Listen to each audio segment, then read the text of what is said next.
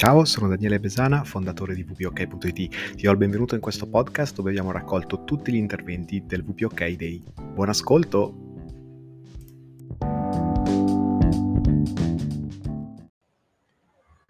Ok, siamo già rientrati e ecco qua il prossimo ospite. Ciao Gabriele, benvenuto. ciao Daniele, ciao a tutti. Grazie.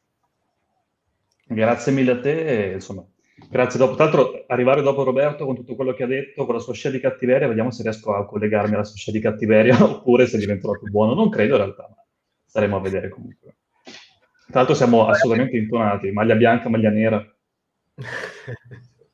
Guarda, capire, tu hai uno degli interventi di cui più sono, più sono curioso di sentire, perché ci parlerai di come calcolare il budget per il marketing. È una cosa che ho dovuto affrontare anch'io di recente e ho, dovuto, ho fatto una cosa un po' così a, a, a sentore, non, ho, non, non, avevo trovato nessuna, nessuna guida, nessun parametro, eh, quindi sono molto curioso eh, di sentire quello che hai da dirci oggi. Perfetto, guarda, l'argomento è molto ampio, io ho cercato anche chiaramente di contenerlo per stare nella mezz'ora, poi eventualmente domande approfondimenti vari, però è un argomento ampio e complesso, sicuramente in qualche modo, diciamo così, non standard, per cui ci sono un po' di cal- calcoli da fare, un po' di considerazioni. Io ho preparato anche un paio di slide, quindi magari le teniamo sotto così mi guidano un po' nel racconto. Ditemi se, cioè confermami che si vede lo schermo. Sì, le slide si vedono, vediamo... Eh se potete confermare nei commenti che vedete le slide e ci sentite, ci vedete, funziona ancora tutto come dovrebbe. Esatto. Vediamo se arriva la prima risposta di qualcuno.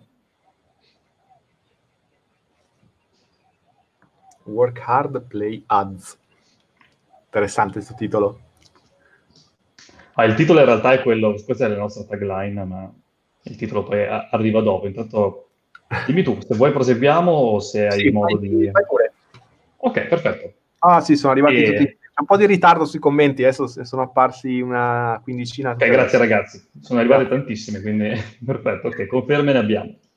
Ok, io vi racconto in 20 secondi netti chi siamo, perché siamo qua. Io sono il mm, presidente e co-founder di un'agenzia che si chiama Rocket PPC, ci occupiamo di strategia e um, implementazione di strategie pubblicitarie online che garantiscono i risultati ai nostri clienti. E oggi siamo qua proprio perché comunque una delle domande classiche che ci viene posta tendenzialmente è come viene calcolato il budget marketing, cioè mi spiego meglio. Il giorno in cui mi capiterà di avere un cliente o un prospect che mi dice ok, questo è il mio budget marketing, quindi arrivare effettivamente con un'idea precisa, smetterò di fare questo lavoro, perché in 15 anni quasi che mi occupo di digital non c'è mai stato un singolo cliente che avesse le idee chiare oggettivamente su quanto budget potesse spendere.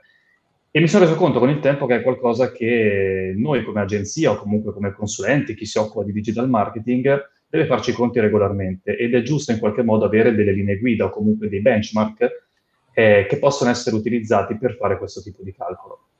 Perché non è così facile? Perché innanzitutto il discorso è che il marketing è diciamo, una scienza in qualche modo comunque un'arte estremamente ricca, estremamente ampia, estremamente variegata possono esserci budget marketing per singoli rami di azienda, per singoli progetti nuovi all'interno dell'azienda, per start-up, per aziende consolidate, B2B, B2C, eccetera, eccetera. Quindi è fisiologico che arrivare a definire un budget marketing diventi veramente complicato. In più, di solito ho notato in, in tutto quello che può essere il C-level o comunque anche in alcuni imprenditori la volontà di spendere il meno possibile, quindi manca a volte la cultura dell'investire per crescere dal punto di vista aziendale ma si tende di solito a spendere il meno possibile e portare a casa un risultato magari che poteva essere estremamente più interessante, ma ci si in qualche modo limita.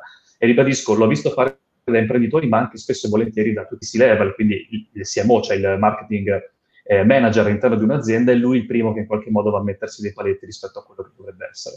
Una volta invece un, un mio carissimo amico mi ha detto una delle più grandi verità, cioè no budget, no marketing, cioè se non hai soldi da investire possiamo raccontarcela, possiamo creare automatismi, funnel, eccetera, ma il budget va comunque sempre previsto, perché poi non è sempre solo un budget esclusivamente economico, ma è anche tempo, risorse, contenuti da creare, eccetera. Anche quello fa parte del budget, no? quindi sono considera- delle considerazioni che valgono a prescindere.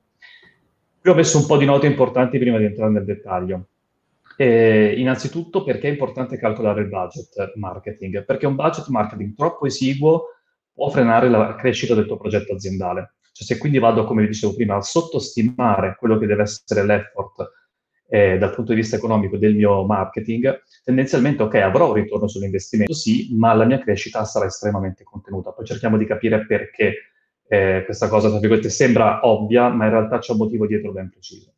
Dall'altro lato, un budget marketing sproporzionato rispetto a quelli che sono gli obiettivi di business può minare la sostenibilità stessa del business. Quindi se ho un'azienda che oggi fattura 100.000 euro e voglio arrivare a fatturare un milione in tre anni, non posso avere un budget marketing di un milione il primo anno, perché chiaramente sto spendendo 10 volte quello che fatturo. Quindi serve anche lì in qualche modo sempre una, una certa incidenza rispetto a quelli che sono alcuni parametri finanziari interessanti. Oggi vedremo tra l'altro, proprio per circoscrivere un pochino l'analisi, quello che possiamo chiamare in qualche modo budget marketing finalizzato all'acquisizione di nuovi clienti. Quindi per comodità espositiva ho volutamente, togliere, eh, ho volutamente tolto scusatemi, tutto quello che poteva essere budget marketing per altri obiettivi, obiettivi di branding, obiettivi di, appunto, di notorietà, piuttosto che di altre attività che magari in questo momento, diciamo così, erano fuori dal nostro calcolo, fuori dal nostro interesse. Le indicazioni che vedremo, tra l'altro, sono valide sia per e-commerce, sia per chiunque venda servizi B2C o B2B, ma anche prodotti che non vengono venduti tramite e-commerce. Quindi in generale per chiunque faccia business queste indicazioni sono assolutamente valide. In ultima analisi il consiglio che vi do è quello di vedere questo budget marketing sia come un budget marketing a 360 gradi, ma specie alla luce diciamo, dell'attuale situazione eh, mondiale, sia alla luce dei vantaggi che vi danno gli strumenti digitali, di vederlo come un budget tendenzialmente da sfruttare su canali digitali. Questo perché se siete insomma oggi ad ascoltare la, la formazione di VPOK, è ovvio che in qualche modo siete interessati all'argomento digital, ma sappiate anche che ci sono del, in qualche modo degli strumenti di profilazione, del target, di controllo, comunque sicuramente analisi dei dati che strumenti offline non vi riescono a dare. Quindi consiglio spassionato, se oggi avete un budget marketing, qualunque sia la vostra attività, partite dal digitale perché vi permette di capire meglio, spendere meglio e quindi sicuramente in qualche modo ottenere il massimo ritorno. Ok, andremo a vedere di fatto due modalità, ce ne sono davvero tanti. Io ho cercato di portare sul tavolo quelle che in questi anni ci hanno effettivamente aiutato a convincere imprese, aziende a investire maggiormente rispetto a quello che era la loro primissima stima e avere chiaramente dei ritorni molto maggiori, che sono il calcolo del Customer Lifetime Value, la sigla la trovate in giro di solito CLTV o LTV, quindi Lifetime Value, poi capiremo nel dettaglio che cosa significa, oppure come calcolo della percentuale di incidenza rispetto alla dimensione aziendale. Prima di entrare nel merito, mi piace stressare sempre un, un, concetto legato, che, o meglio, Neil Patel, ma anche altri formatori come lui vanno sempre in giro a raccontare, il budget marketing, mettetevi nella condizione mentale o comunque nella consapevolezza che il budget marketing eh, va speso tutto, va speso il più possibile fin tanto che l'azienda è profittevole. Quindi comunque queste sono sempre indicazioni ma prendetele come tali perché voi dovete essere pronti in qualche modo a spendere il più possibile per acquisire nuovi clienti e continuare a crescere. Ok, entriamo un pochino nel dettaglio di quello che è il Customer Lifetime Value. Ho cercato di semplificare il più possibile il ragionamento per renderlo abbastanza lineare, abbastanza condivisibile. Cosa succede? Di solito quando si va a parlare con un'azienda che ha, eh, chiaramente è in attività, vende un prodotto o un servizio, il ragionamento classico che ci si ritrova a fare è quello di ragionare su quanto, tra virgolette, il cliente mi porta come prima vendita. Quindi di fatto qua nello schema trovate qualcosa di abbastanza lineare che immagino tutti di voi se avete un progetto aziendale vi ritroverete a farci i conti. Vendo un prodotto, il prezzo di vendita di questo prodotto è di 100 euro, ho un margine lordo, quindi anche imposte del 30%, e di fatto quindi che cosa verrà detto al marketing? Io quando vendo un prodotto ci guadagno 30 euro, quindi il costo per acquisizione di un cliente, che è quella bellissima metrica molto cacofonica che si chiama CAC, costo acquisizione cliente, potrebbe essere massimo di 20-25 euro. Se proprio voglio strafare 29 euro, ma devo comunque garantire al, all'imprenditore o comunque al titolare un minimo di profitto. In questo esempio vi ho messo un CAC quindi di 20 euro e un profitto ante imposte, sempre quindi profitto lordo di 10 euro. Quindi di fatto cosa succede nel 99% dei casi? Vendo un prodotto a 100 euro, ho un margine lordo di 30 euro, dico al marketing che posso spendere per acquisire un cliente massimo 30 euro e a scendere da lì. Me- mediamente insomma si sta intorno ai 20 euro, cose del genere.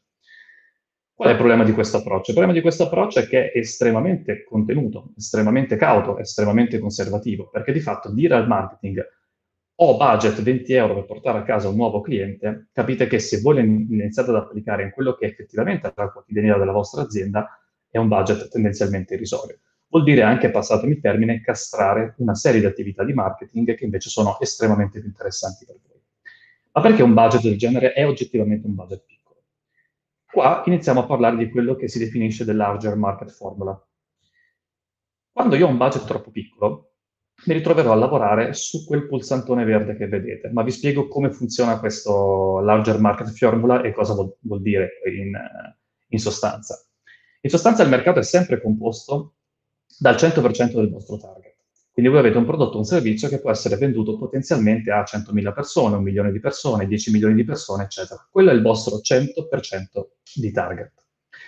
Nella realtà però questo target chiaramente non è tutto uguale, altrimenti avremo 100 milioni di persone che vorrebbero comprare da noi domani mattina. Normalmente si differenzia in questi step, cioè la maggior parte del nostro target, il 60%, non è assolutamente consapevole del problema che il nostro prodotto o servizio va a risolvere. Quindi già se io ho 100.000 utenti in target che possono comprare da me, già 60.000 tendenzialmente non sanno neanche che hanno un problema che io potrei risolvere. Un 20%, quindi circa 20.000 persone, invece sono consapevoli del problema, quindi sono consapevoli che, un, che esiste un problema e che magari vorrebbero anche risolverlo, ma non sanno che esistono prodotti o servizi che possono risolvere quel problema. Poi c'è circa un 17-15%, qua varia molto chiaramente di mercato in mercato, anche queste percentuali prendete, prendetele sempre con un po' di sale in zucca perché servono ovviamente a dare un'idea di massima. Allora un 17% di persone che sono consapevoli del problema, sono consapevoli del fatto che esistono soluzioni, ma di fatto sono in una modalità di, eh, tecnicamente si chiama eh, gathering information, quindi si stanno informando online di come, di quali soluzioni esistono sul mercato, del perché un prodotto è meglio di un altro, perché quindi dovrei scegliere il tuo prodotto piuttosto che quello di qualcun altro, eccetera, ma sono ancora in una fase di raccolta informazioni, non sono pronti, carta di credito in mano, a comprare il vostro prodotto o servizio. L'ultimo 3% è quella piccolissima parte del vostro mercato potenziale che ha la carta di credito in mano, che è pronta a comprare il vostro prodotto o servizio perché è consapevole che la vostra soluzione è probabilmente la migliore di mercato o a certe condizioni la migliore che si possono permettere, sono consapevoli che hanno un problema e quindi sono pronti a comprare. Ma in quel 3% non ci siete solo voi. C'è la stragrande maggioranza dei vostri competitor, perché lì chiaramente è il mercato di massima concorrenza. Ci sono tutti, sono tutti esattamente le, i vostri competitor più vicini, quelli, il vostro vicino di casa, l'azienda di fianco a voi che fa il vostro identico prodotto, oppure il software online che fa esattamente la stessa cosa identica a voi, tutti competono là sopra, perché chiaramente è la cosa più semplice da fare tendenzialmente io so che, soprattutto tramite strumenti digitali, posso andare a intercettare un'audience attiva, una domanda attiva pronta ad acquistare e quindi lo faranno anche chiaramente tutti gli altri. L'altra cosa che frena la crescita del vostro progetto è che sto lavorando necessariamente in un mercato ristretto, dove io non ho tanto potenziale di crescita perché c'è tanta concorrenza, ma soprattutto il mercato è piccolo. Se posso fare un'analogia, giusto per spiegarmi un pochino meglio, quel 3% lì potrebbe essere traslato poi in pubblicità online le ricerche all'interno di Google. Okay? Le persone che stanno cercando determinate parole chiave che io ho selezionato negli anni perché sono quelle che hanno un alto tasso di conversione, sono quelle che dimostrano questo 3% del mio mercato potenziale. Se ci fate caso, se voi fate pubblicità online su Google, per le parole chiave che per voi sono più interessanti c'è tantissima concorrenza, perché sono le parole chiave che nel corso del tempo è abbastanza consolidato il fatto che oltre a voi ci saranno i vostri competitor. Tutto il resto invece del funnel verso l'alto è tendenzialmente un pochino più, più libero, c'è un pochino meno concorrenza perché appunto la, grande, la massa grande di concorrenza si concentra nella parte bassa. Volendo anche un attimino semplificare, come se voi aveste un'autostrada sopra di voi, ma non la vedete perché siete fermi al casello insieme a tutti gli altri, cercando poi di uscire dall'autostrada stessa. È un comportamento normalissimo e fisiologico, però è per questo che magari il vostro progetto non cresce esponenzialmente come vi aspettavate perché state ragionando in quella piccola parte della piramide rovesciata. A cosa serve invece il Customer Lifetime Value? Io lo semplifico a volte quando lo racconto ai miei clienti, un, a volte un cliente mi ha detto, ah, ma questa è una furbata per avere più budget marketing. In realtà no, è un moltiplicatore, è vero, ma è una cosa che mette in prospettiva la salute del vostro business. E se cercate Customer Lifetime Value su internet troverete tantissime definizioni, tantissime metriche, formule più o meno insomma per calcolare. Io vi ho in qualche modo riassunto quella che secondo, secondo noi è la più semplice in qualche modo sia da capire che da raccontare. Semplicemente ripartiamo da dove eravamo rimasti prima, quindi ho sempre il mio prodotto con un prezzo di vendita di 100 euro, ho sempre un margine lordo del 30%, ma questa volta non mi fermo a ragionare sulla prima vendita che quel singolo cliente mi può portare, ma ragiono su quella che è la relazione che io posso avere con un determinato cliente. Perché? Perché non esiste business, o almeno mi auguro, comunque sono molto molto pochi business che vivono di una singola vendita estemporanea che non ha continuità e che in qualche modo non ha una relazione nel tempo. Mediamente anche gli e-commerce, che è un dato questo spesso e volentieri che gli e-commerce ignorano perché pensano sempre che la vendita sia originata da un cliente nuovo, in realtà no, Pareto sugli e-commerce è perfetto, l'80% delle revenue ve le portano il 20% di clienti ricorsivi, sappiatelo perché se aprite Analytics, anche se è molto impreciso Analytics su quello, ma già avete una proiezione di massima. Cosa succede? Quando io acquisisco, acquisisco un cliente, di fatto io devo essere consapevole come titolare dell'azienda o marketing manager per quell'azienda, mediamente qual è la relazione che ho su quel tipo di prodotto con i miei clienti. La relazione consta fondamentalmente di, di due aspetti il numero di ordini che mediamente un cliente che acquista quel, quel prodotto farà all'interno dell'anno e quanto mediamente dura la relazione. Quindi lì di fatto vedete due balloon con 3 per e 3 per, cioè sono due moltiplicatori. Io in questo caso, semplificando, ho messo che un cliente mediamente per questo tipo di business fa tre ordini all'anno e rimane mediamente attivo con, mio, con la mia azienda per altri tre anni. Quindi di fatto che succede? Succede che io quando acquisisco un cliente non acquisisco una vendita da 100 euro, ma vado ad acquisire un cliente che mi genera un fatturato complessivo di quasi 900 euro, perché avrà acquistato un prodotto o un servizio da 100 euro tre volte mediamente all'anno per tre anni. Quindi la mia moltiplicazione diventa che ho un fatturato totale complessivo di 900 euro. Se vado a ricalcolare il mio margine lordo sui 900 euro, quindi sul totale di fatturato che quella singola persona mi sta portando, cosa avrò? Avrò 270 euro di margine lordo che mi genera il singolo cliente che acquisisco. Quindi se io fra ponendo dal prodotto al budget marketing questo semplice calcolo, cosa ottengo? Ottengo che io come titolare di azienda potrò dire al mio reparto marketing, ok, io posso acquisire un cliente spendendoci fino a 200 euro, quindi posso avere un CAC, un costo acquisizione cliente, 10 volte superiore rispetto al calcolo che abbiamo fatto prima. In questo caso avrò comunque un profitto di 70 euro e in media sto dando eh, 10 volte in più budget al mio team marketing per acquisire un cliente. È un cambio abbastanza importante. Importante perché poi chiaramente questi conti sono assolutamente semplificativi eh, di uno scenario ipotetico, che poi va calato su tipologie di prodotto, rami di servizi, eccetera. Ma vi dà un attimino l'idea di quella che deve essere la giusta prospettiva per andare a inquadrare gli sforzi marketing, perché altrimenti tutte le aziende sarebbero confinate in qualche modo a lottare in uno scenario di mercato estremamente parziale ed estremamente contenuto. Grazie invece a questi moltiplicatori che, ribadisco, sono dati aziendali che voi avete comunque sotto mano e sono la prassi all'interno delle aziende, voi vi poteste, potreste ritrovare con un budget marketing estremamente più, più ricco da poter utilizzare e comunque essere profittevoli.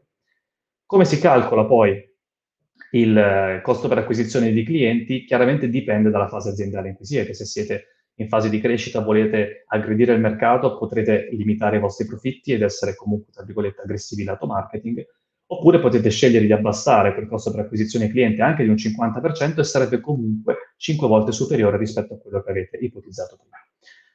Questo che cosa vi permette di fare? Quindi, se noi recuperiamo il funnel che abbiamo visto prima, quindi del larger market formula, quindi vediamo il nostro mercato nel suo complesso, avere più budget semplicemente vi permette di salire questa, questa piramide rovesciata ed andare mano a mano che io sblocco budget ad acquisire un audience sempre maggiore e di fatto ad acquisire anche un, um, in qualche modo una visibilità all'interno del mercato. Voi ricordate sempre che quando da solution aware diventi problem aware o addirittura not problem aware, la concorrenza sul vostro prodotto o servizio diminuisce, quindi l'attenzione che le persone vi danno è tutto per voi, chiaramente nel vostro settore, nel vostro mercato, che è qualcosa che invece nella parte bassa chiaramente non c'è. In base a quanto sbloccate di budget, un po' come in un videogioco, queste, questi vari livelli tendono in qualche modo a sbloccarsi quindi di conseguenza potreste non avere subito budget per lavorare sulle ultime due fasi del funnel, ma già passare dal 3% di mercato potenziale al 20%, quindi sbloccare solo un livello, capite da soli che chiaramente si sta parlando di un mercato molto più ampio di quello con cui ragionavamo prima. Se fin qua è tutto chiaro, Dani, dimmi anche tu, io procedo con la seconda idea. Eh, sì, Gabriele, beh, io avrei una domanda su, appunto, quando dici sbloccare questi livelli del, del funnel, cioè in termini pratici vuol dire avere soldi per, per poter fare campagne che, verso questo, questo, tipo di, di audience o, o, o, altro? Può voler dire fare campagne verso un audience eh, a più alti livelli del funnel, creare contenuti anche di qualità migliore che parlino ad un audience che ancora non è consapevole della soluzione o del problema, cui devi, devi rivolgerti. E chiaramente vuol dire che tu avrai audience diverse a cui mostrerai un contenuto differente, quindi puoi avere appunto, prendiamo VPOK, no? puoi avere comunque la persona che vuole fare un sito web ma non sa ancora che avrà bisogno di manutenzione e assistenza e quindi vai tendenzialmente su problem aware, così come su quelli che invece in qualche modo sanno che avranno bisogno di webmaster ma stanno cercando figure o soluzioni diverse dalla tua e quindi puoi andare a intercettare un mercato più ampio perché non è solo chi cerca assistenza WordPress eh, su Google, anche semplifico volutamente ma giusto per darti un'idea, ma può essere anche tutti i titolari di un sito web WordPress che non si sono ancora resi conto di avere un certo tipo di problema e che esistono certe soluzioni. Quindi si tratta proprio di andare a intercettare persone diverse in momenti diversi della loro consapevolezza del tuo prodotto soluzione e mostrargli contenuti assolutamente differenti. Quindi eh, considera budget anche per produrre magari video che spiegano a chi sta lanciando, sta per lanciare un sito web, che poi avrà bisogno del tuo supporto. Quindi inizia a posizionarti, a essere top of mind già quando le persone sono ancora problem unaware. Quindi stiamo parlando ancora di una fase iniziale. E così come potresti creare invece dei contenuti per tutte le persone che non sanno, cioè, fanno delle ricerche generiche, ad esempio problemi di aggiornamento plugin o cose del genere, che quindi sono in qualche modo a metà tra il problem aware e solution aware, ma non sanno che esiste un servizio come il tuo o non sanno di aver bisogno di assistenza WordPress. Magari hanno un problema specifico da risolvere in questo momento, che pensano di risolvere con una ricerca su Google, ma in realtà tu ti puoi posizionare in quel momento per dirgli guarda, hai problemi con gli aggiornamenti dei plugin di WordPress, affidati a noi perché abbiamo un servizio di questo tipo. Chiaramente è un cliente che ti costerà di più da acquisire rispetto a chi cerca assistenza WordPress su Google, ma quello che succede è che tu avrai più budget perché sai che avrai una relazione con questi clienti e quindi di conseguenza puoi permetterti di spendere qualcosina in più. Ok? Chiaro, chiaro sì. Ok, la seconda parte invece è legata a una percentuale di incidenza. Percentuali di incidenza, questa slide è un pochino ricca, quindi ci staremo un pochino, è legata principalmente a quella che può essere una fase barra una dimensione aziendale. Ok?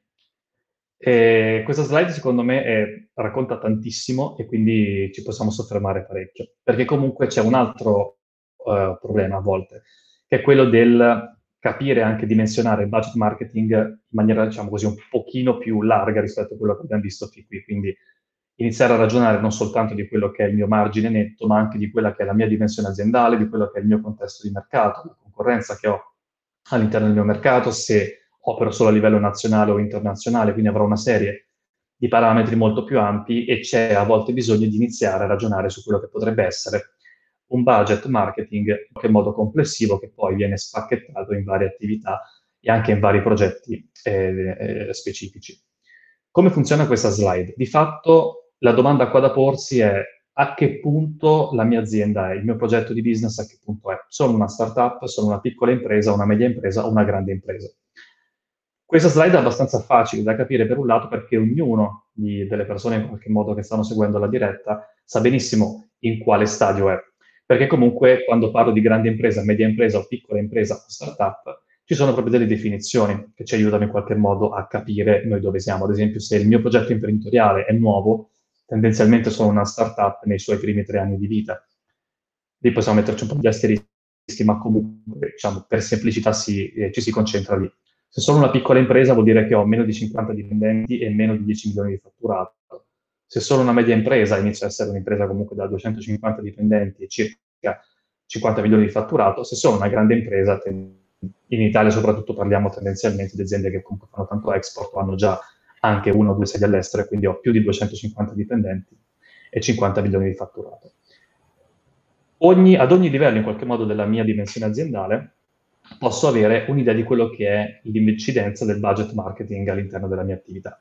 Se sono una startup e queste considerazioni a mio avviso valgono in parte anche per un progetto nuovo che viene lanciato quindi non necessariamente una startup, diciamo una nuova costituzione aziendale, ma anche un progetto nuovo all'interno di un'azienda.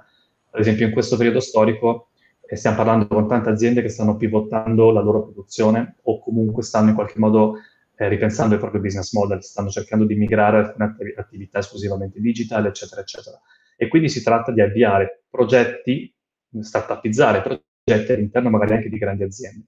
Ed è giusto comunque includere nella fase iniziale di startup.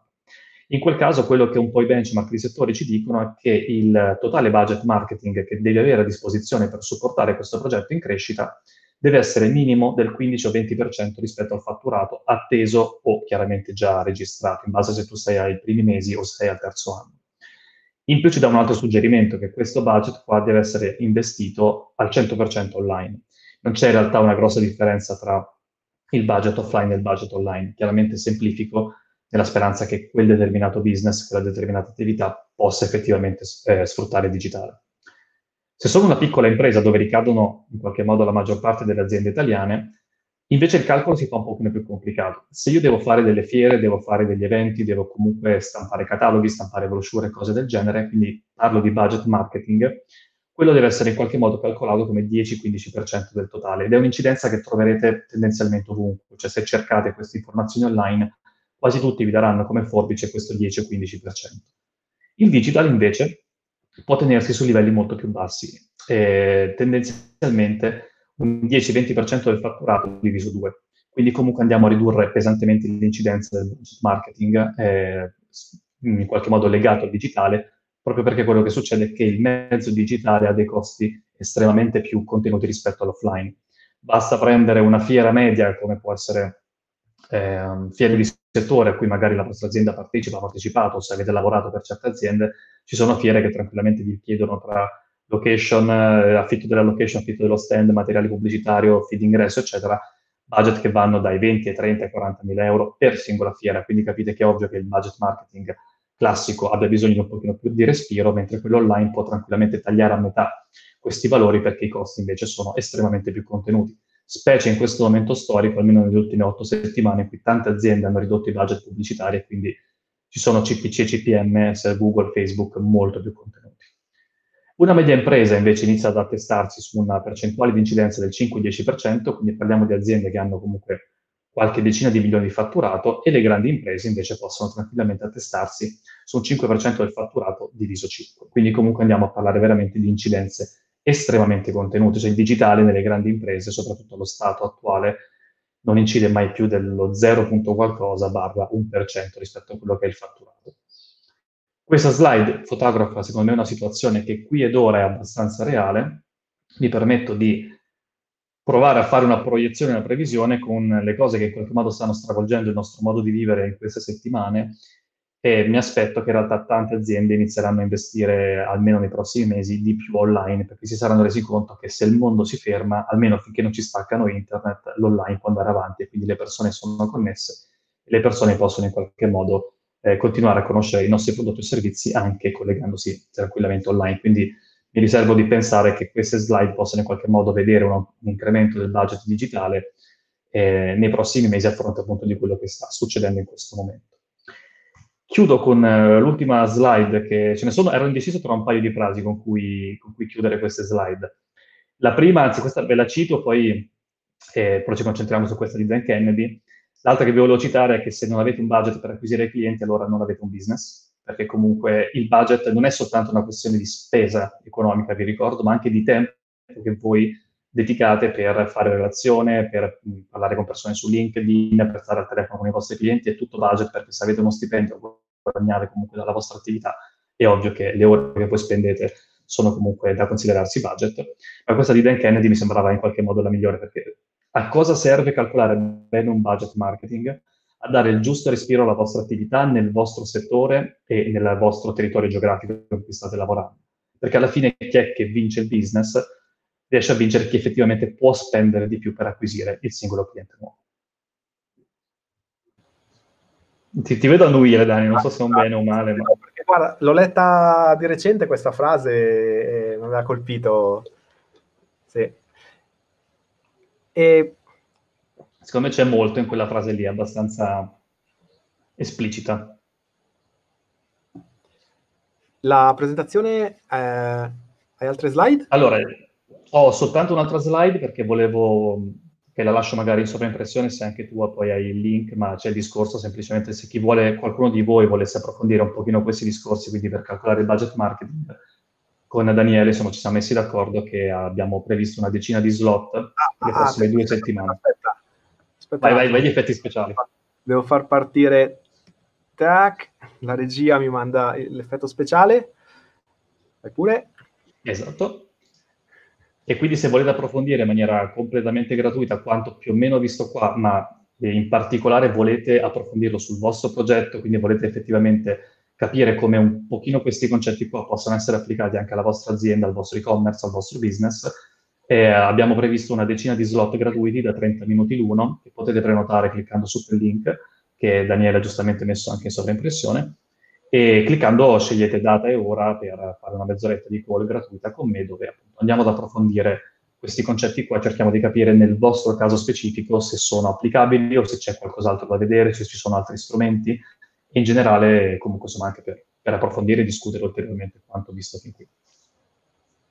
Ok, grazie mille Gabriele. Ci sono un paio di domande, quindi tolgo gli effetti speciali e...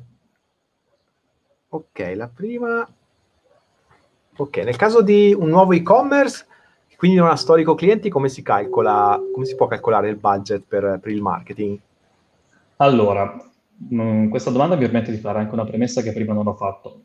Il, eh, entrambi i modelli, sia il Customer Lifetime Value che quello di percentuale di incidenza, possono essere basati sia su dato storico che su proiezioni.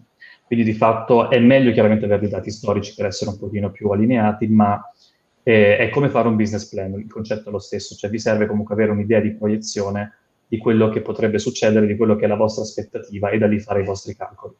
Nel caso di un e-commerce nuovo che non ha storico, non ha clienti, direi di eh, prendere per buono la slide della, dell'incidenza e quindi io ragionerei tendenzialmente su questo aspetto qua.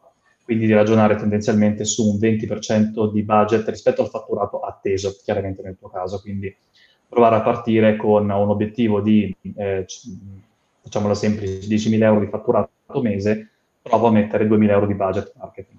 Di solito, in realtà, eh, tra l'altro hai preso una domanda che ho già affrontato settimana scorsa per un prospect nuovo, nel tuo caso ti direi per i primi sei mesi potresti in qualche modo prevedere anche un'incidenza molto maggiore, che oscilla tra un 30 e un 40%, perché ti serve tendenzialmente portare traffico sul sito, ti serve portare persone iscritte alla newsletter, quindi per almeno sei mesi ragionerei con un'incidenza molto maggiore che può essere fino al 40% rispetto al tuo profitto. Considera che il ehm, e-commerce mediamente, poi anche qua ci sono tantissimi casi da poter fare, sono progetti di medio-lungo periodo, comunque difficilmente gli e-commerce iniziano a fare profitti seri e in qualche modo continuativi prima dei tre anni. Quindi è fisiologico anche focalizzarsi molto più sul fatturato che non sul profitto, in questo caso specifico, e quindi darsi in qualche modo tempo per arrivare ad avere poi un'incidenza del budget marketing che effettivamente ti permetta di guadagnare. Quindi ti direi almeno per sei mesi prova ad attestarti a un 30-40% di incidenza, così raccogli un po' di dati, vedi le campagne come performano, vedi se effettivamente il prodotto o i prodotti piacciono, se comunque eh, ci sono colli di bottiglia in fase di conversione, quindi tante altre cose. Nel momento in cui riesci a stabilizzare le prime, eh, diciamo, la prima matematica del tuo business, quindi riesci ad avere effettivamente un po' di numeri più corretti, circa per la seconda metà dell'anno dovresti iniziare a concentrarti ad avere un'incidenza marketing molto più bassa, quindi intorno al 15-20%. Diciamo che nel tuo caso hai un e-commerce da avviare, quindi questo chiaramente richiede qualche mese all'inizio almeno anche di sperimentazione, quindi devi avere un pochino più di ossigeno per poter raccogliere dati che siano sensati e credibili. Ok, Fabrizio ci chiede, fissato il budget, come stabilisci il target a cui destinare azioni di marketing? Quindi gender, età, fasce più ricche? Ok, sì. Allora, domanda a cui si può rispondere in tanti modi. Provo a risponderti, immagino, eh, cerco di capire, insomma, su un business che sia mediamente avviato, quindi che ha qualche anno di storico, anche due o tre semplicemente. E, nella, e mi auguro che questo business abbia anche un CRM, no? quindi abbia fondamentalmente un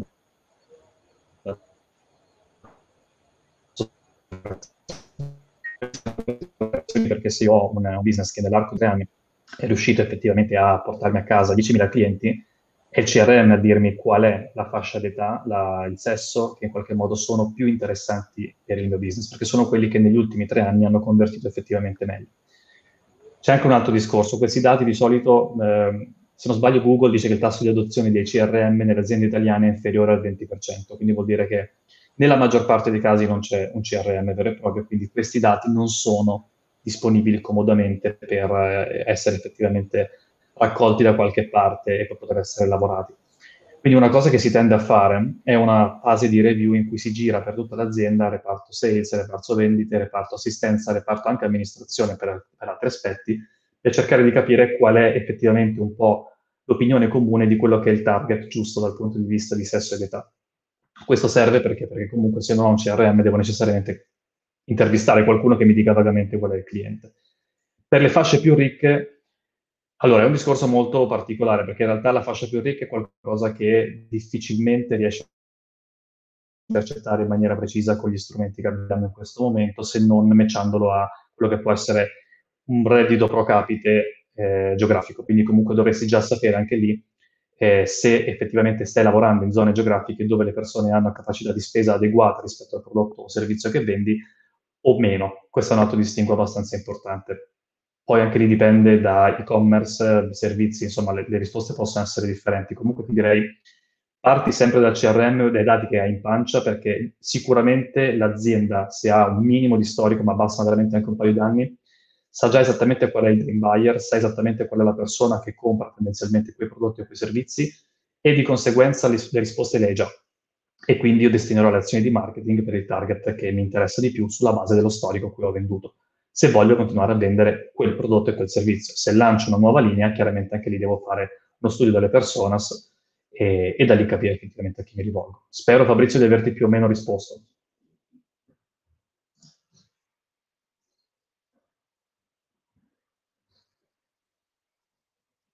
Ok, Fabrizio ha detto grazie, quindi penso di sì. Eh, Daniele, sei muto, non ti sento. Ok, no, volevo dire, ci sono ancora un paio di domande, se, se ti è possibile fermarti e guardare nel, nella chat su, su, YouTube sarebbe fantastico. Eh, purtroppo adesso dobbiamo, dobbiamo eh, finire questo intervento. Ti ringrazio tantissimo e per me è stato super interessante il discorso, per, per, per me che vendo una, un servizio che ha ad abbonamento, il, il, tema del customer lifetime value è, è veramente super importante, perché comunque non è mai la prima vendita, è centrale, sì, è, non è mai la prima vendita, ma è la, la durata totale del, de, della relazione. Gabriele, Bene. ancora ti ringrazio tantissimo Grazie a te Daniele, complimenti per l'iniziativa e grazie a tutti. Adesso eh, vado a prendere il prossimo os- ospite, parleremo di SEO insieme a Fabrizio Vestoso. Torniamo fra un momento. Ciao.